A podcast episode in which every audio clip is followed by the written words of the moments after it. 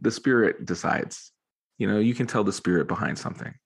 You know, so it's like you know, you know when uh, something is coming from a real place of general, genuine enthusiasm and like you know um, positivity, and where something's coming from a place of like anxiety and desperation and exploitation. you know, it's like you can you can sense it. You know, so yes. yeah.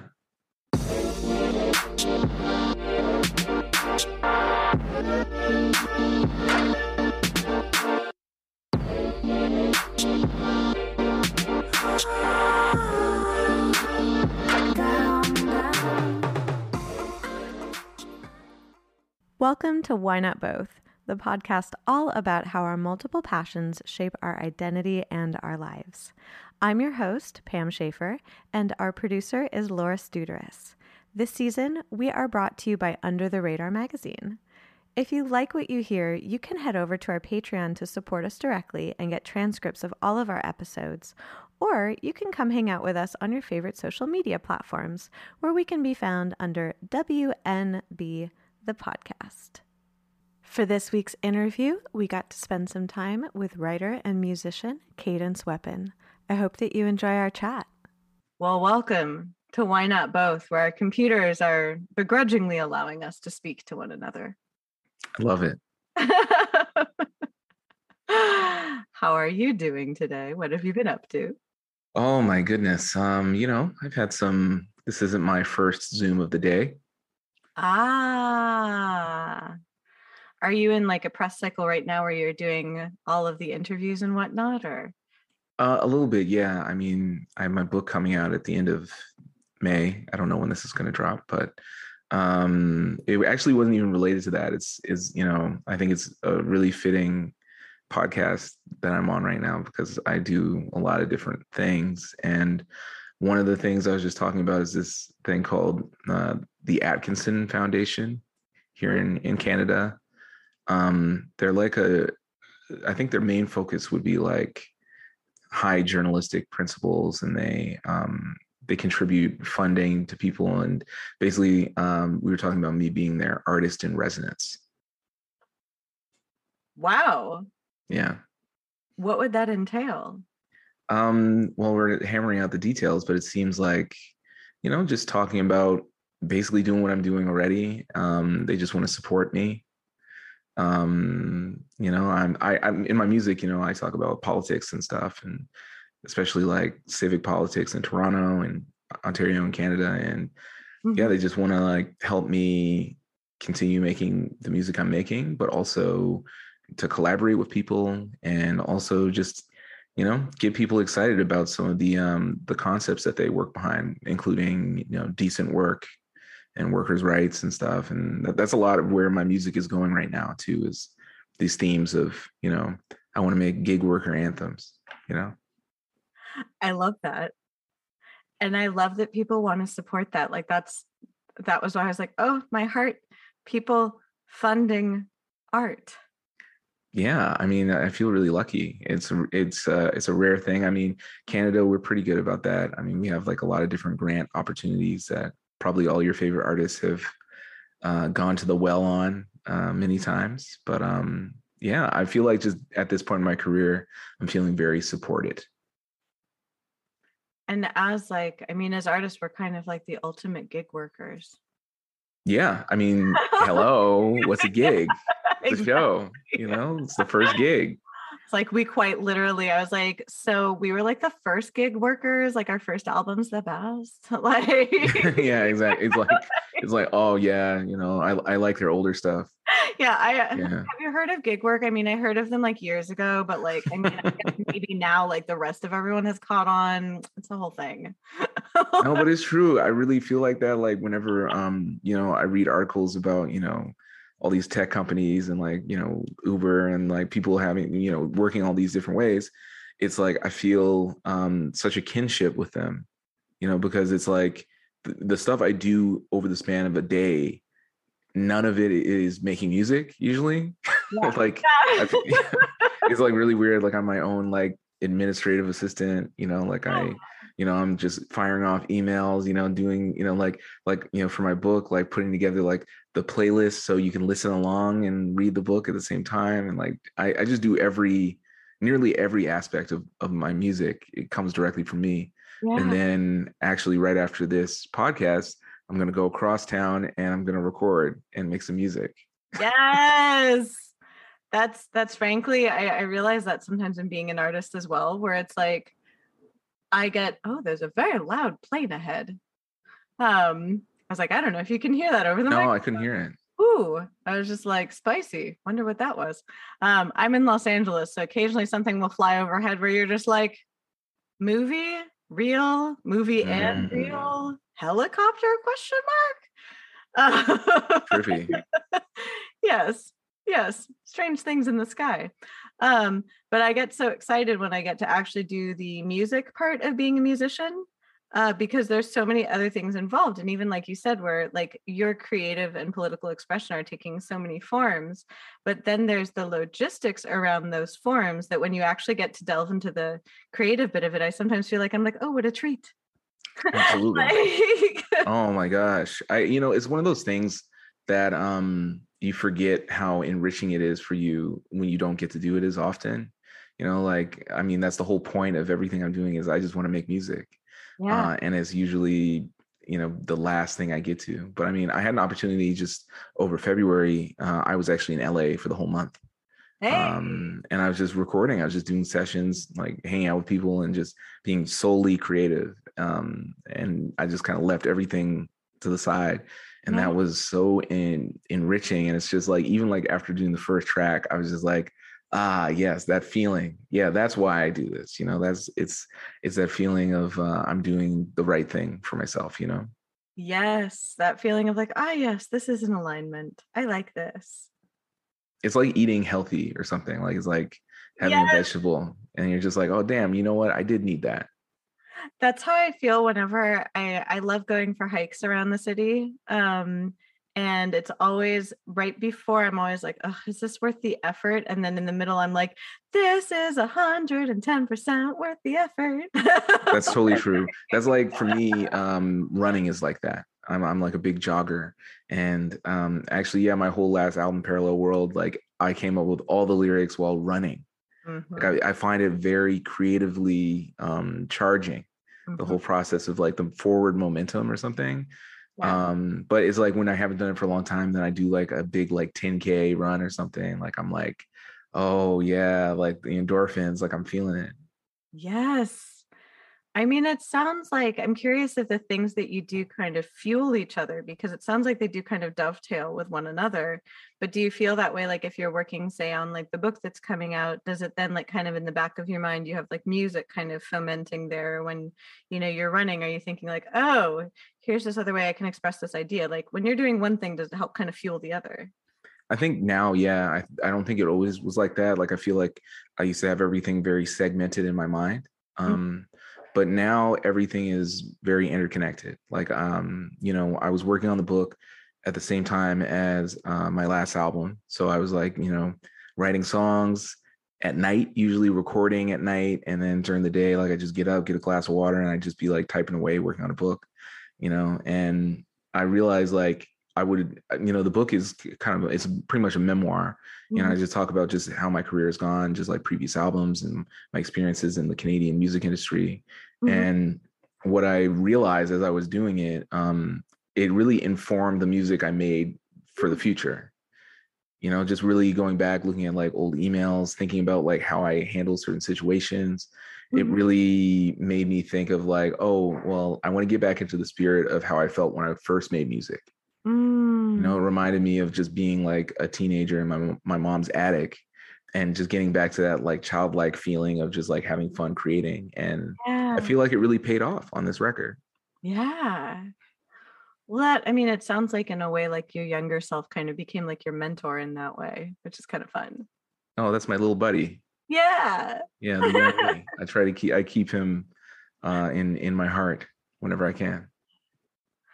That's cool like thinking about it that way of like reflecting backward helped you kind of like reflect forward and i was curious how that you know when you had said that like the organization that's like helping fund you was like speaking of like journalistic stuff i was like did you then research like other people in in the music industry? Did you research the industry itself kind of that was happening around you? Or like yeah i was just curious about that oh yeah no i did a little bit yeah i mean um so much of the book is about just the scene around me at the time and you know i, I go back when i used to live in montreal and you know i was like really a part of this music scene where it was just like my neighbors were Grimes and Mac DeMarco and like Tops and all these different bands and just kind of being in that milieu and yeah. you know it felt like our lives were a movie and something you know and at the time I was like somebody should write a book about what's happening and I didn't realize at the time it would be me doing it you'd be writing the book you're just like ah oh.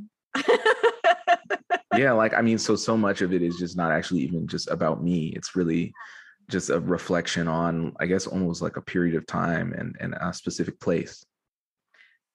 How do you feel like that specific time and place informed kind of the different trajectories of everyone you mentioned including yourself? Because it, it sounds almost like what i imagined was i mean i don't actually play pool so this might be a terrible analogy but i imagined like you know whatever happens when someone hits the the white ball and it makes all the balls go in the different directions and they all do exciting spicy things um that's what i imagined is you're all in this little time and space and then i was like you that's exactly right. I mean for me at the time what i realized was you know i used to listen to i, I listened to so much music and i've always read all these oral histories and like um, you know, biographies about musicians and just about their scenes and stuff. And I started seeing parallels between them and what was happening at, at the moment in Montreal. And then I started thinking, it's like, okay, well, it's like I can kind of see who in our scene is going to be like a cult classic artist who's going to be rediscovered like 20 years from now, or like who's mm-hmm. going to be like the Bob Dylan of the scene or whatever. Like, you know, just kind of like picturing all this stuff, mm-hmm. you know, and it was just weird because I was doing it in the moment, like while we were living our lives and stuff. That's always a strange moment when you start. I was talking to a friend about this last night. Like, I mean, we all tell ourselves the stories of our lives anyway. That's how we make sense of things. But like, that in a way, some of us are prone to almost like mythologizing, and especially with social media and with the ability to encapsulate things, that it's like you can have like the life that you're experiencing, but then also you have like the mythology of what you're experiencing as well yeah, I mean, uh, I definitely felt like maybe we had a bit of the main character syndrome going or something, you know, like, well, it really did feel like that though. It was crazy. It was like, you know, you know, there was just a, a big happening occurring like every other day and like there's just so much like cinematic energy to it you know it's just like damn like life is crazy and it was only like that for like a few years in that yeah. specific time like i've never felt like that ever since or mm-hmm. before.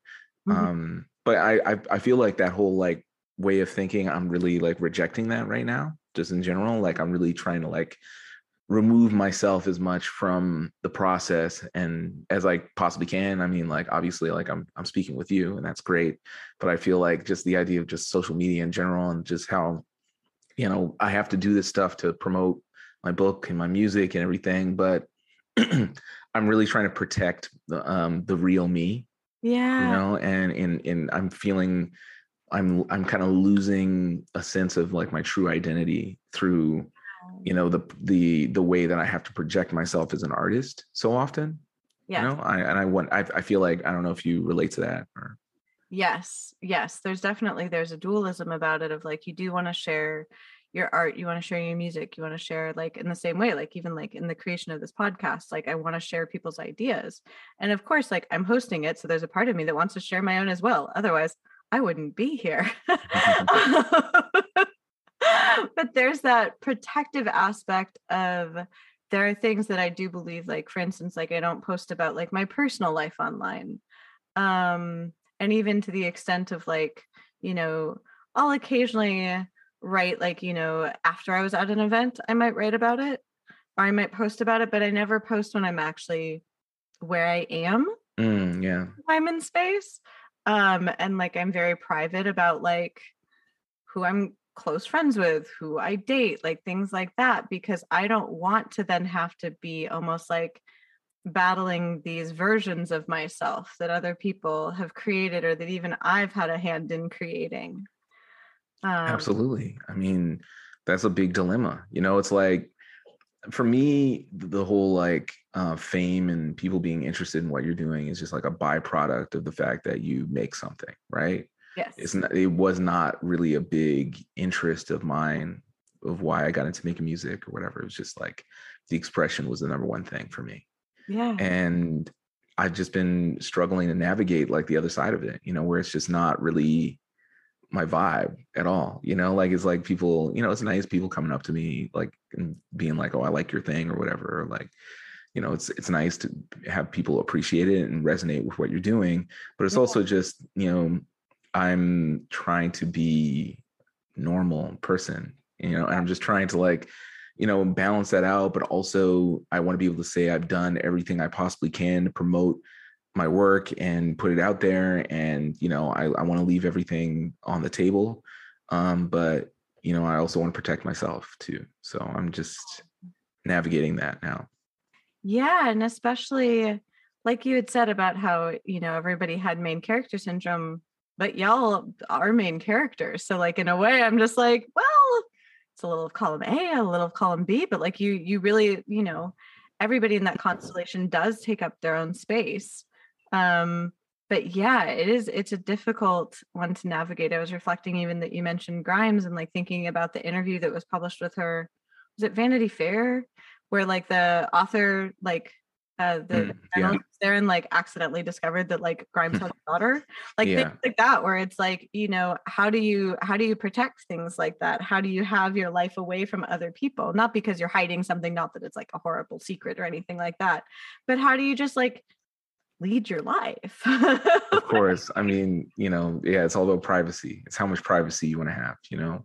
Like it's like how much do i want to let people in on my relationship? Like there's certain stuff that i want to just keep for myself right?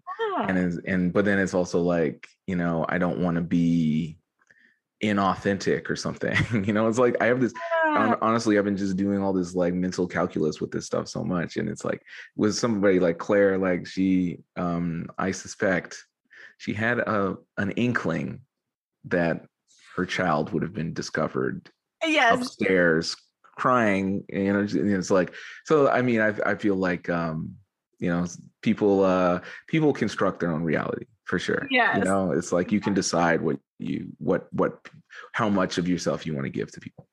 Yes, especially if you're inviting someone like into your home, things like that. Like I've only done even for the pod, like prior to the pandemic was when I had started it because I was very curious about talking to people in multiple fields. Like I I do music, as you might have noticed. um when i'm not doing that i also i had had a solo therapy practice and now i run a group practice where i train other therapists and so i've always been kind of like in in both realms and i was just like oh there must be other people who are in multiple realms why don't i chat with them um and if you had said to me at the start of 2020 you're going to speak to over 100 people but through your laptop about so many things you're also going to be trapped inside. I'd be like hmm? What? I guess like, I just started this journey to see if other people have multiple creative paths. Like, no i mean i feel like you know i think we're going to look back on this time and realize that it was actually a really creatively catalyzing event you know for a lot of people like i i you know for me like it was it, i went from i was having a lot of momentum going and i was like a lot of like in-person stuff a lot of live shows like it really felt like you know i was building up to something and then it was suddenly like cut off and then you know my process was like i just like left everything alone i just didn't do anything for a few months or something like yeah. I was just like, I, I just want to be in what is happening and just kind of observe and just, you know, be chill. Right. But through that absence of activity, I ended up writing a book and, you know, Yeah. making an album and, you know, um, really, you know, doing so, so many different things. Like I, I started like a Twitch page, like I started like um, a TikTok. I did, I have a Substack newsletter that I write. Oh, know, awesome. and all this stuff ended up kind of coming together to build this like new artistic persona for me and it and it's worked really well um, but it wasn't like something i planned and i don't think i would have been even able to do it if it weren't for that kind of pause that happened I feel similarly where it's like, I don't think this would have taken the form that it has. Um, because I don't think I would have had like the kind of that space or opportunity for it because I wouldn't have known to craft that space for it. Totally. Yeah. I mean, blessing in disguise, let's say. Yeah. It's like it wouldn't have occurred to me. And, and it sounds like same thing where even though you had in the back of your mind, like someone should write a book about this, you were it sounds like you were pleasantly surprised that it was like, it's you. Yeah. reading the book. yeah. Yeah. I mean, because I was thinking it's just like, well, I was there the whole time. Yeah. Right. So it's like, damn, I might as well write it. And I'm curious, like, what when you're writing like your Substack and when you're writing the book, like, what subjects are you drawn to, and do you feel that that's changed over this time, or like, I guess, how has that evolved? I think my big thing with writing now, because I, I used to write in for Pitchfork, I used to do like music journalism, you know, kind of around the same time that I first started putting out music. Mhm. and i've always had interest in that like i feel like some of the stuff on on my newsletter is just like i just want to write about music in a very pure way that isn't specifically like oh you know this uh, corporation wants me to write about this band or something like i, I don't want to do that anymore i don't want to Yeah. ever have to do something that somebody has asked me to do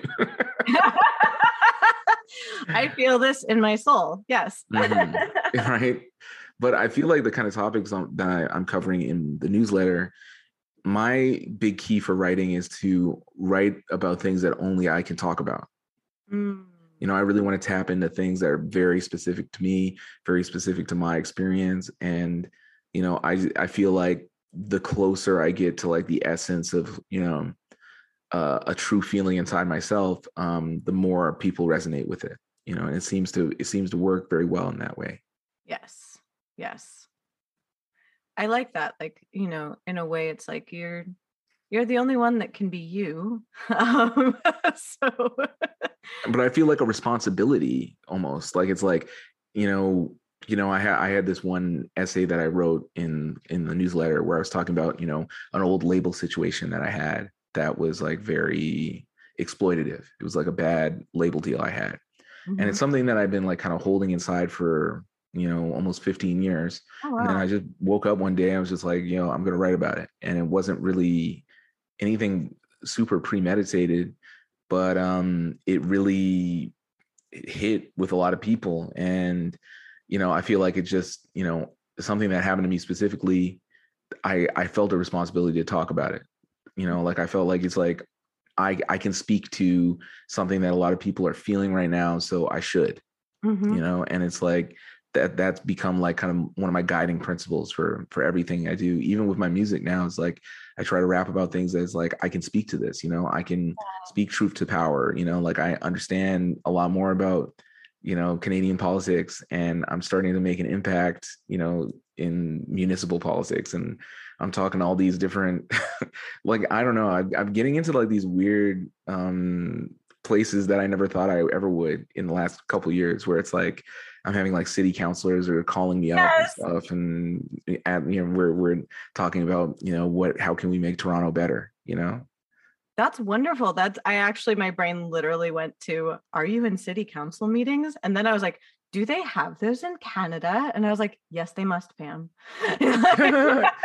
yeah, they do. Um, and the thing was like over the pandemic, I started watching them for the first time, like because they were like virtual, you know, Yeah. and uh, I was like, wow, oh, this is how things get done. yeah. and also i was just like who the fuck are these people really Yeah. you know like i was like who are these people like who voted for them like is and i started looking doing more research and being like oh um they only won by like 200 votes or something it's like i don't know my, my big thing has been trying to get people more politically engaged and just more socially aware you know because i feel like our our society will be better off for it Yes, and that it starts on that granular level that I think that so many people are focused on and I do think it is important to focus on global politics and and things like that but realizing what impacts a community is often the local politics and like you said you're like who are these people? How did they get here?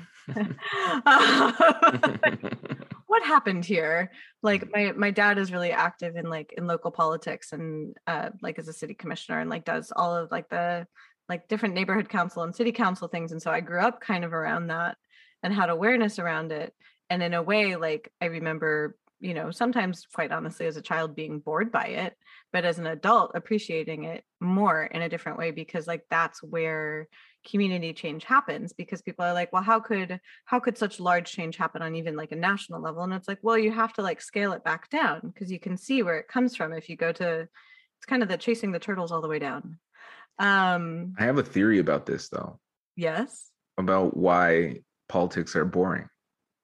do tell They make I feel like they make it boring on purpose so people don't want to be engaged and involved in it, especially young people.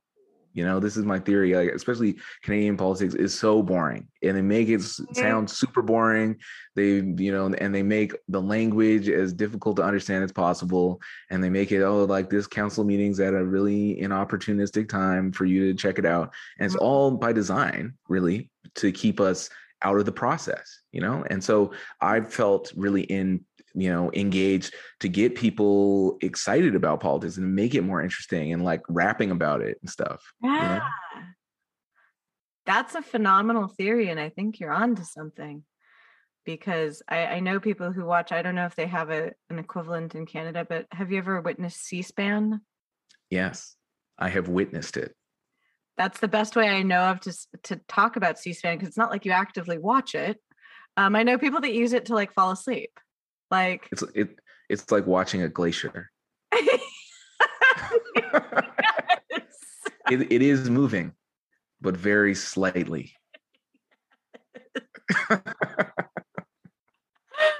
You're like, I know that it's moving, but I'm not sure if I can even perceive it. Like- yes, yes. and so bringing bringing life to it and bringing interest to it so people can actually be involved in it i think is very important. Um, because people like being emotionally involved in things. I was i was reflecting on that even like i was uh, at the start of the pandemic i ended up in what we called the quarantine Mhm. um, several of my friends and I like to creatively co-work together a few times a week. So we were all together anyway. And and what we decided was like one, like if one of us has it, probably all of us do, because like we're all just hanging out all together, like the four of us all the time.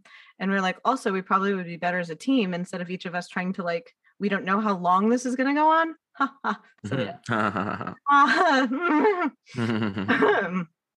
uh, anybody who studied the Spanish flu knew how long this was going on. Um, but um, I digress into that's Mhm. my test for neurodivergence, by the way. If ever I bring up the Spanish flu and people are like, of course I researched that. Like, didn't anybody else research that? I was like, fellow ADHD person like that too. um, but like we were like, well, why don't we be a team? Um, and so those were the only people I saw for months. Um, and then the two of them work as journalists. And so one is more of a photojournalist and, and long form writer, and the other um, long form writer, book writer, different stuff. But they both started covering what was going on with uh, like all of the all of the protests and all of the movements that started in LA in like late spring. And so it was fascinating seeing how politically involved people became when there was the emotional involvement Mm. that and also it seemed to come right at the point where people were feeling emotionally disconnected because we had been isolated Absolutely. I mean, that is what happened with me exactly. You know, um, because I was, you know, at home like everyone else. We were stuck at home, and for me, a big catalyst was uh, George Floyd being murdered. You know, and all the protests after that, and just seeing everyone getting together and just seeing the power of you know collective movement. You know, it really inspired me. You know, and I it started making me think. You know, this is something I want to talk about more in my music, you know, and just seeing also um, how the media started, you know, discussing racial issues that they never would have talked about before, you know, starting to use like language, you know, talking about like microaggressions and, you know, really delving in, talking about like systemic racism. It's like the first time I've ever heard that on like CNN. Like, I'm like, what?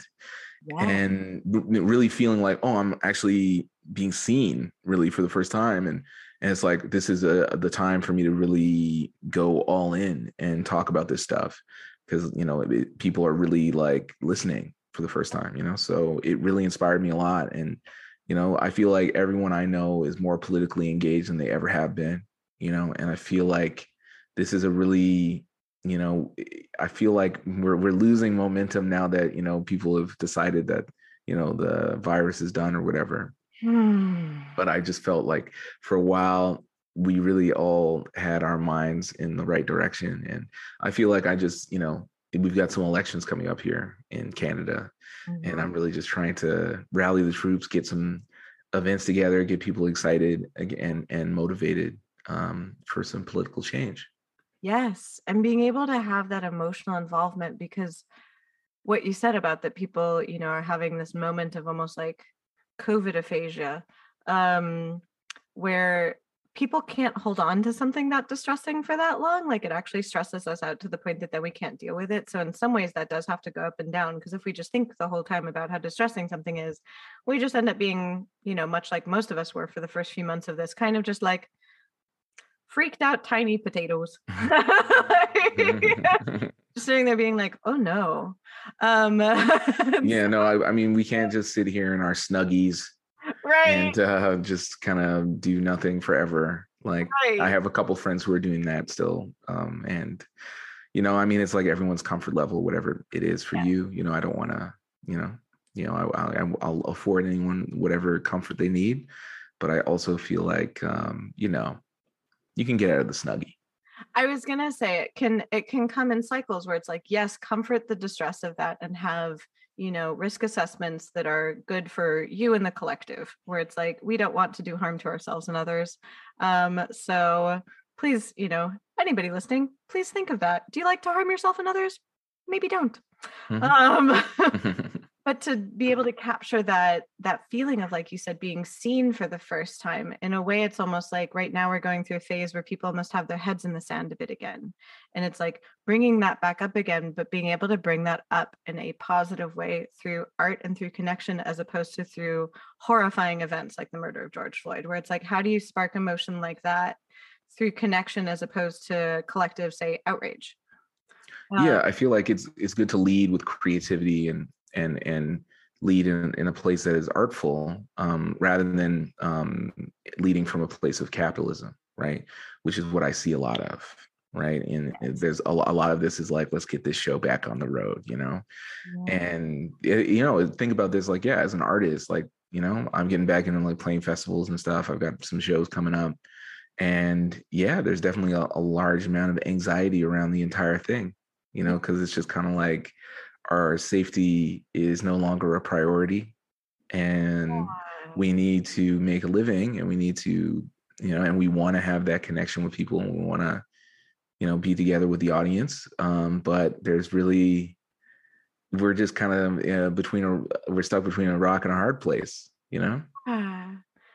And I'm glad you're speaking to that because I've I've been reading posts from musicians that non-musicians of course are disappointed when when someone cancels a show and things like that and you know but I feel like especially people who don't work in the arts hopefully will explore why a musician would do that and the impact that it has then on your favorite musicians. That it's like it's not just the the disappointment of oh we can't play but to know that it's like that's a very fraught choice to have to make because then you as the artist like lose that income and may in fact lose quite a bit. Um and so i don't think it's a decision that people take lightly to do things like cancel shows. I don't think people totally understand what it means. Like it's like oh yeah they'll just postpone the show and they'll be back and whatever. It's like this, we need to get away from this idea of thinking of artists as like our own like personal like pokemon that's just gonna like show up whenever we want you know and, and, and, and as long as they're as long as they're entertaining us like everything's great you know? Um because it's like for people i know who have had to postpone tours because people have gotten covid um it's a calamity. It's like a complete disaster. It's like the worst thing ever. So much money goes it goes into like putting together these tours. People don't really understand that.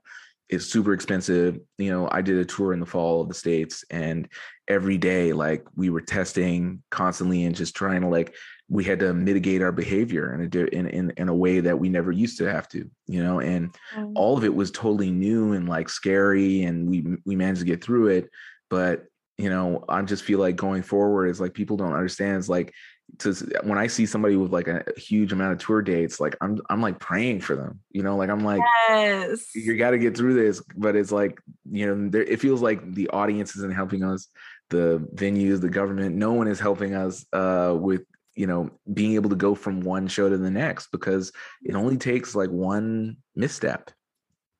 Yeah, yeah, and that affects not just the artist but your entire crew. Yeah. Like and yeah. I feel like audiences might be more on board if they had knowledge of it. Like that's that's always my hope is that when people have more knowledge, like I'm always a fan of hey, if you discover more information, you can always change your view on something now that you have more information. Yeah, that'd be nice. I, I, mean, like that. that would be great. I just, I feel like um this thing that I've noticed just over the pandemic too is that I think um music is one of those things that people only appreciate when it's not there. Mm. Um, like I feel like you know when there were no festivals, there's not no one was able to even like produce new music, and there was that absence of it in people's lives. People were what were people doing? They were going back to their old favorites. They were going back. Oh, let me watch them. Oh, thank God for Netflix. So I'm gonna go watch a movie. Or like, you know, that was entertainment is what got so many of us through the pandemic, right? But then when it's like when we ask something of the audience, like, can you like just help us, please, and you know, wear a mask at the show like please um we're not really getting the same support you know? Right. Right.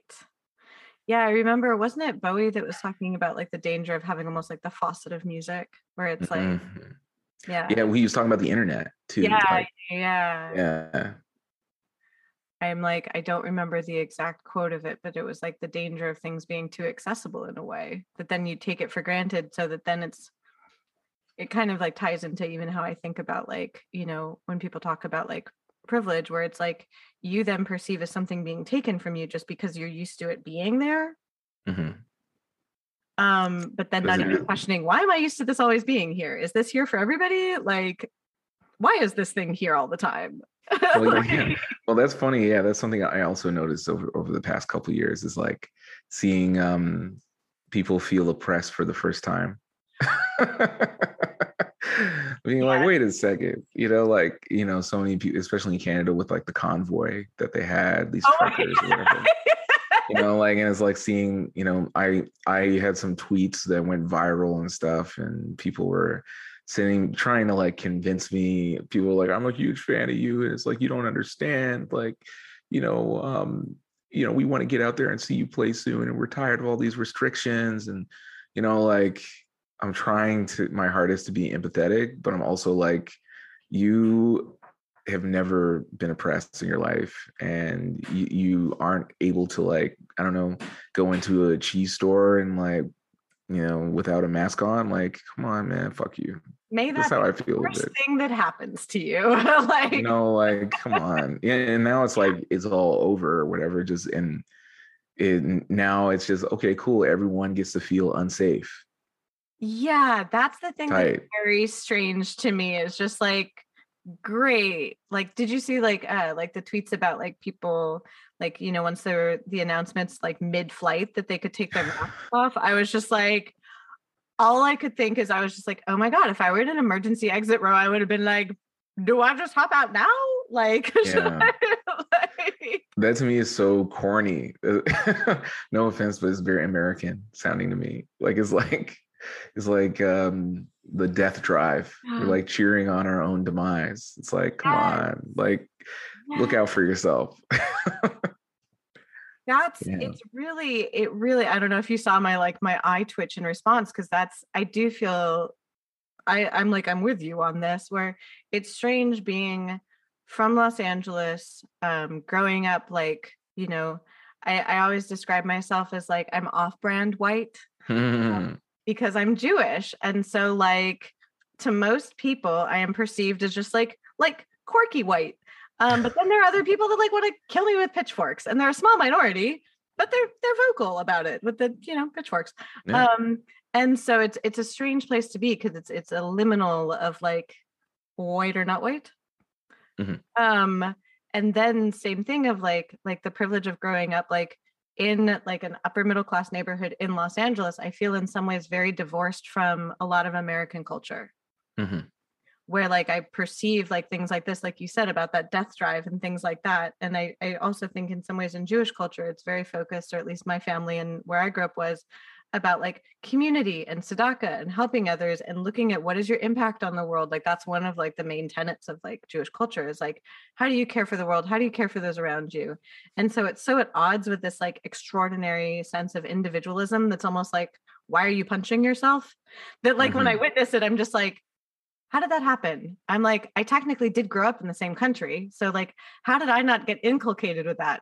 I don't think I run about punching myself in the face. What are you doing? like, yeah, no, it's a strange culture thing. Like, I mean, we have we have the same thing here in Canada. You know, where you know there's the there's the ugly Canadian as well. Like we have that too, and it's really making me think like like why why don't people understand like what this really is like this whole the pandemic like for me it really is you know i'm not a super any specifically religious type person but it's like I, it seems like whatever is governing the universe is sending us a message. It's like uh, clearly right? Like this is not nothing like it's something. And it maybe is an indicating that maybe we're not cooperating enough you know? Maybe it's indicating we're not treating the, the the the planet the way that we should be you know? And it's like listen you know time out to, to all y'all you know? This is yeah. like we're gonna i'm gonna hit you with like this plague unless you find a way to get along and cooperate and it's like we're not listening and we're not understanding that and we're cheering as soon as we can take the mask off yeah it's it's so I don't know, the way that my partner put it, he said he's just like, it's like, you know, in the beginning of a zombie movie, you don't know who the zombies are going to be. He was like, in this one, we know.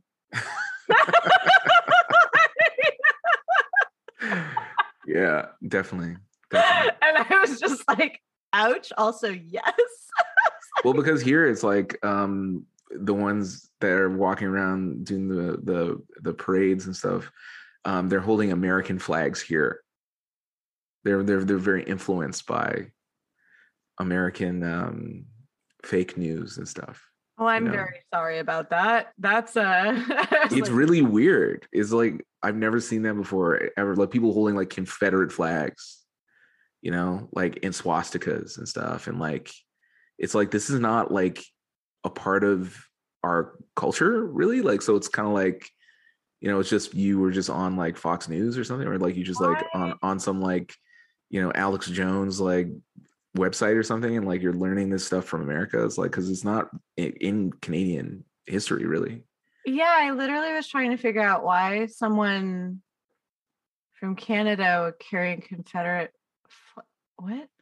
It's like insane. It's yeah i'm trying to yeah. you, you are watching me attempt to process this and my brain's like why would someone from another country be that concerned with the state's rights to treat people as people in another country 200 years ago? What? Well that's my thing it's like that's how unoppressed you are. You know that's how unoppressed these people are that they have to like co-opt someone else another country's oppressive past. Yes yes even someone's perception of oppression because i'm mm-hmm. like that mm, that is so very strange. I wonder what it is about humans that like that we want to be oppressed or we want to be aggrieved or we want to be a victim of something that even people who haven't been victims of something are like really keen to feel that way. Well i'll tell you what i never do because it's it's been a hard life you know and um i don't want to be the victim. I actually want to um move beyond that and just be able to create and be supported and that's starting to happen after you know almost 20 years of doing this thing you know um yeah. So i am not ever going to be uh playing the victim. Yeah like that and that also it's funny that you're like the 20 years like i love when people are like oh my gosh this person's like an overnight success and i'm just like how long is your night i think that your night gauge might be off no, I know. Like you, yeah, you'll see. Like um, in Canada, we have the Junos. I've never been nominated for one yet, but I'm sure, you know, a couple years from now, I'll be nominated for Best New Artist. Yes. and that'll be that'll be the joke. Yes. yeah, and to be to want to be a support and connection as opposed to a victim. Um because i mean in a way like all of us at some point have been wronged on some scale. Obviously some people like to magnify that scale. Um but at the same time we all have the agency to uh help one another and to kind of engender that which kind of in a way undoes the victim mentality. Because like oh my gosh one of one of my clients sent me a video that uh was just like entering my villain era Mm. but when i when i watch the, i love it when clients by the way in my therapy practice send me stuff before sessions to be like here's this meme that encapsulates what we will cover in this session and i'm like thank you Oh. treasure Oh. yes so fyi anyone listening send your therapist memes tiktoks like we love this Oh, I never send my therapist memes. Oh I, I didn't know that was an option. I was like, I have opened up another secret menu for you now. wow. Um, but I I love it because it gives me great insight into what my it's like when a client brings in or when you bring something to a friend or a mentor or anybody where you're just like, here's the song I want you to hear. Like, oh my God, you have to read this book. It gives you insight into like, where's this person at? Um, Mm, that's actually that's a really good point. Is um I I was just reading about who is this artist who said this. Um I can't I can't I can't, I don't want to take credit for this, but it's I can't think of the artist right now. But they were talking about they wanted to um split the difference between how we act on Instagram versus how we communicate on iMessage. Right. And that's that's like the that's like the real us is the way we will text with each other and i feel like that's memes too i feel like memes really you know i feel like i communicate with my partner um my girlfriend like with with memes more than anything you know it's like that's like you know there's some some very romantic memes there's some memes that i will always associate with her and it's it's like it's funny how it's such a big part of um, communicating with someone you know Yes, yes, I have definitely. I was like the sheer chaos of the TikTok DM between me and my person cracks me up. It's like one second it'll be like, here's how like our attachment style has like really helped heal our trauma, and then the next video is like, do you want to put these like sticky button things around the house so that that way our phones can control our home by like tapping them like it's like whoa yeah oh my God, they're so cool there's it, it instead of having like a smart home it's it's basically like a little metallic qr code sticker but it can link to your phone oh yeah what i'll send you the tiktok it was fascinating Oh, I'm trying. I'm. I have a. I have a no TikTok diet right now. Like I'm just Oh, kind of like i will struggling not with it. tiktok um because when I start, it's hard to stop. I Yeah. think they designed it that way. I think we're on to something Yeah, I feel like it's like um, it moves very quickly, and it and it, the way it just serves up exactly what you want, right? That app Um, though learned me faster than any other app, and like definitely has shown me. Like I actually have have learned a lot from that app. Frankly, I I agree. I actually did learn a ton from it. I was, you know, but that, I feel like that's also by design because it's like it wants you to feel like, see, you got something out of it. So come on back now. You hear? you want the dopamine? Come on in. Maybe I'll give you a, a try again. I don't know. Oh my god, I was just like, I'm so sorry to be your gateway back into TikTok. Um, but yeah, that communication through memes and even like what uh what my client sent me was like entering their villain era. But when I watched the video, it was all about like what happens when you actually establish uh, boundaries with people with whom you didn't previously have boundaries, and that they can react very poorly even when your boundaries are there to maintain your relationship. Mm, um and i love the analogy in the video was about you know like say you've gone to this hotel before and they had a 24/7 kitchen but then Mhm. you go to the hotel and their kitchen hours have changed. You might then be very angry that you do not have 24/7 burritos because your expectation was 24/7 burritos. But now they're like no it is only burritos between these hours and you're just like well now i'm mad that i'm not getting a burrito at 2 a.m but if it had always been here's the kitchen hours you wouldn't be angry about no 2 a.m. burrito. like, I like that. No, so yeah, so the idea is, you know, if you set your boundaries earlier, yes. yeah, I need. I that's a big uh, problem for me. I don't know if you want to get to work right now or something. You're like, Um, second, yes. we transition to another style. Mm, Yeah, well, boundaries are hard. And you were even speaking to them earlier of what to share with people and how much of yourself to share in your artistic expression and what you put out publicly versus how much is private. And especially like, I mean, I feel that way as an artist too, where it's like, I want to share with people, I want to connect with people. And I find myself sometimes overextending myself simply because I enjoy connecting with others. And then I realize, like, oh, hold up a second. Like, is that where I actually, ooh, yeah, no, I mean, it's like for me, it's like just the way I am. It's like I want to just give everyone everything, you know, like I want to just give all of myself, you know, in the performance or just, you know, even on social media, like when people message me, I respond to everyone, every single person. And I like acknowledge every person. And it's kind of like, it's so time consuming. And Yeah. and it's like I feel like it like emotionally exhausted after. And it's like, damn, why am I doing this? It's like making me like too tired to even like make music you know and it's like and it's just like i just i know most people just don't even respond and i'm just like but you know i don't want them to be sad or something you know Yes. i don't know i i'm just trying to like split the difference with that because it's like i need to be you know i need to give myself as much time and space like in real life and it's like you know there's a lot of stuff i'm writing about in my my newer music you know just Mhm. um you know about reality versus instagram you know Yeah. that that iMessage versus Instagram kind of thing. I love that iMessage versus Instagram. Cause yeah, like I don't know where I'm more chaotic. Probably iMessage. I mean, I'm relatively chaotic on Insta to be fair. Oh, you know who said that? It was um Hasan Minhaj. Ah. Yeah, I was I was listening to a podcast with him. Shout out to him. I feel like we would be really good friends if we hung out. So Yes. if you're listening, what's up?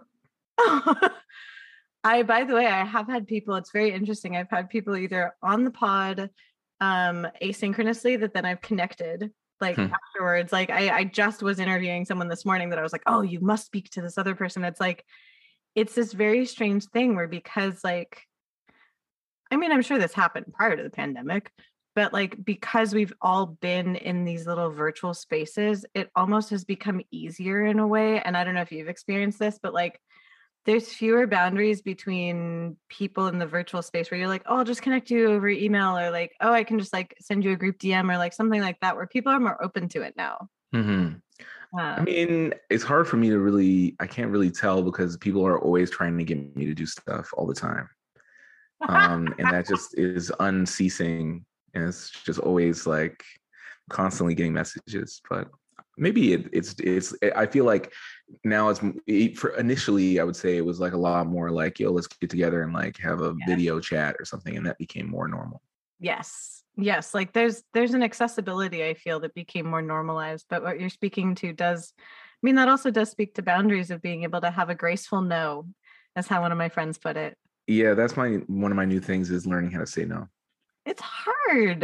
it is very hard for me um you know like i want to make people happy that's what you know what i want to do with my music is like i want to teach people things and make people happy and just bring um positivity to the world and stuff you know and um you know but i'm i'm noticing now especially just you know as things get you know more busy for me and more interesting or whatever like i i see there's just an extractive quality to how people are reaching out to me and it's um it's Mm. also making me feel kind of sad Yeah. you know because it's like damn like you know it was like my birthday a few months ago and people were like happy birthday and it's like by the way um i want to run something by you it's like yo man you could have waited a day Just give me a grace period. you know yes. Um mm, I was just like, I have definitely experienced that, and it's very uncomfortable. Um, yeah i mean it's like especially when it's like people like maybe who you haven't talked to in a really long time and it's like someone you're not super connected with anymore and it's just it's so obvious what happened like it's like oh they see that i'm popping right now and they're like oh yeah like he'd be great for this project that i have like people there's so many people i think that see you know the world as just like their tools er, mm. or, you, you know like it's like they see everyone is just like you're going to be a, a, character in my play and you're going to do this right. thing for me right. and it's just what i can extract from everyone around me that's what people are like often i was going to say like that does sound like the the mythologizing and main character syndrome that we were speaking of prior that it's like whereas it sounds like you on the other hand of almost like kind of too much of a wellspring of empathy for others which is a very good thing um i i feel that way often where it's like I have to remember that it's a good instinct that I want to care for everyone, that I want to attend to everyone in the way you were saying, like responding to everybody. But that in order to do that, I have to then, like you said, like protect my own self not because they're attacking me or anything, but just to like have that energy for then creating things because that's the worst feeling. I've had that feeling, by the way, where I've communicated all day with people. And then I'm like, ah, I'm going to sit down to write. And I sit there and I'm just like, yeah. It's like, damn, drained.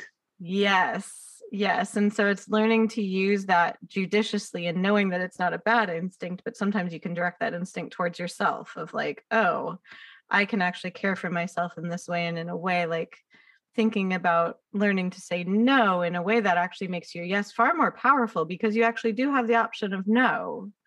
Yeah, you know, and it's been actually um changing the way that I collaborate with people. This this impulse like um when people are not instantly trying to extract something from me, mm-hmm. uh it makes me want to work with them because it's yeah. like it because I I'm it actually makes me feel like oh i actually really like this person or like you know yeah like somebody the other day you know i just like their energy and i was just like i would work with them you yeah. know it's like it's, that's all it takes yeah. you know but um you know something happened the other day where it was like a, um, an old friend of mine texted me mm-hmm. and i was bracing for the ask yes and what happened is it, it, it didn't come it, she was just like, you know, I haven't talked to you in a while. I just wanted to see how you're doing.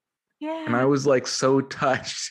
like oh. it was it was it was very meaningful to me. I was just like, oh my gosh, you're so nice. Thank you. You don't know how nice this is. So that goes to anyone listening to this. If you can just message somebody that you're thinking about or whatever and just say hi and just and for no reason, go for it. Cause you never know what that'll mean to somebody love that. Like just just go and be a person with someone. Yeah. Like it's truly valuable. Like I was thinking last night, I was spending time with um, one of my partner's friends who I'd like met in passing, but like I hadn't really spent time with her. Um, and we ended up like going out to a thing together, but being quite late to the thing for various reasons actually helicopters were involved. Um and then like we were just chatting in the car on the way back and then she was like oh i'd love to spend more time with you. And she actually invited me up to just like have tea with her. And it was so nice that there was no there was nothing other than like oh let's just hang out and have a good talk and get to know one another. And it was my first time in her home and i met her cats and like oh yes and like things like that where it's like where someone is just showing up and being like hey can we just like be people together? without any sort of because like and I mean, I'm from LA, so I'm allowed to. I was. It's so funny. It's like your own family, where you're like, only I'm allowed to criticize my family, no one else. um, but I do find this happens with people who aren't from LA, who come to LA, that socialize with the purpose of, like you said, that they're casting people in these roles for them. Mm-hmm. Um, very much like you know, almost like set pieces, but discarding the fact that they're people um, where sometimes people want to hang out with you in LA for a specific reason to make something together to better their career, whatever it is. But it's very rare that someone will just be like, You're cool. I'm cool. Mm-hmm. Want to be cool together? yeah, with no ulterior motive, which is nice. Yeah. But I mean, you know, uh, shout out to them because I have felt like that before. Like, I think many years ago, like, you know, I think it comes from a place of like anxiety or like insecurity where it's like you're you're trying too hard to make something happen you know where where where there is no vibe. Yes. you know? And it's like i feel like i've done that before probably you know and it's like so i don't i don't try i try not to be too hard on people about it because like I, I know the feeling. Like it's like you know there have been times where it's like in my mind it's like i know that this collaboration would work out but maybe they don't see it yet. Yes. You know? And that's like you know, and maybe they never will, but it's you know, you. I think it's just about how you you know approaching it in a humanistic way. Yeah, I remember back when I very first started making music. I remember wondering how to get in touch with people about writing about my music, and that's actually how I met podcast producer Laura. And she was the first person who wrote about like the first demo I put out, really, like over 10 years ago.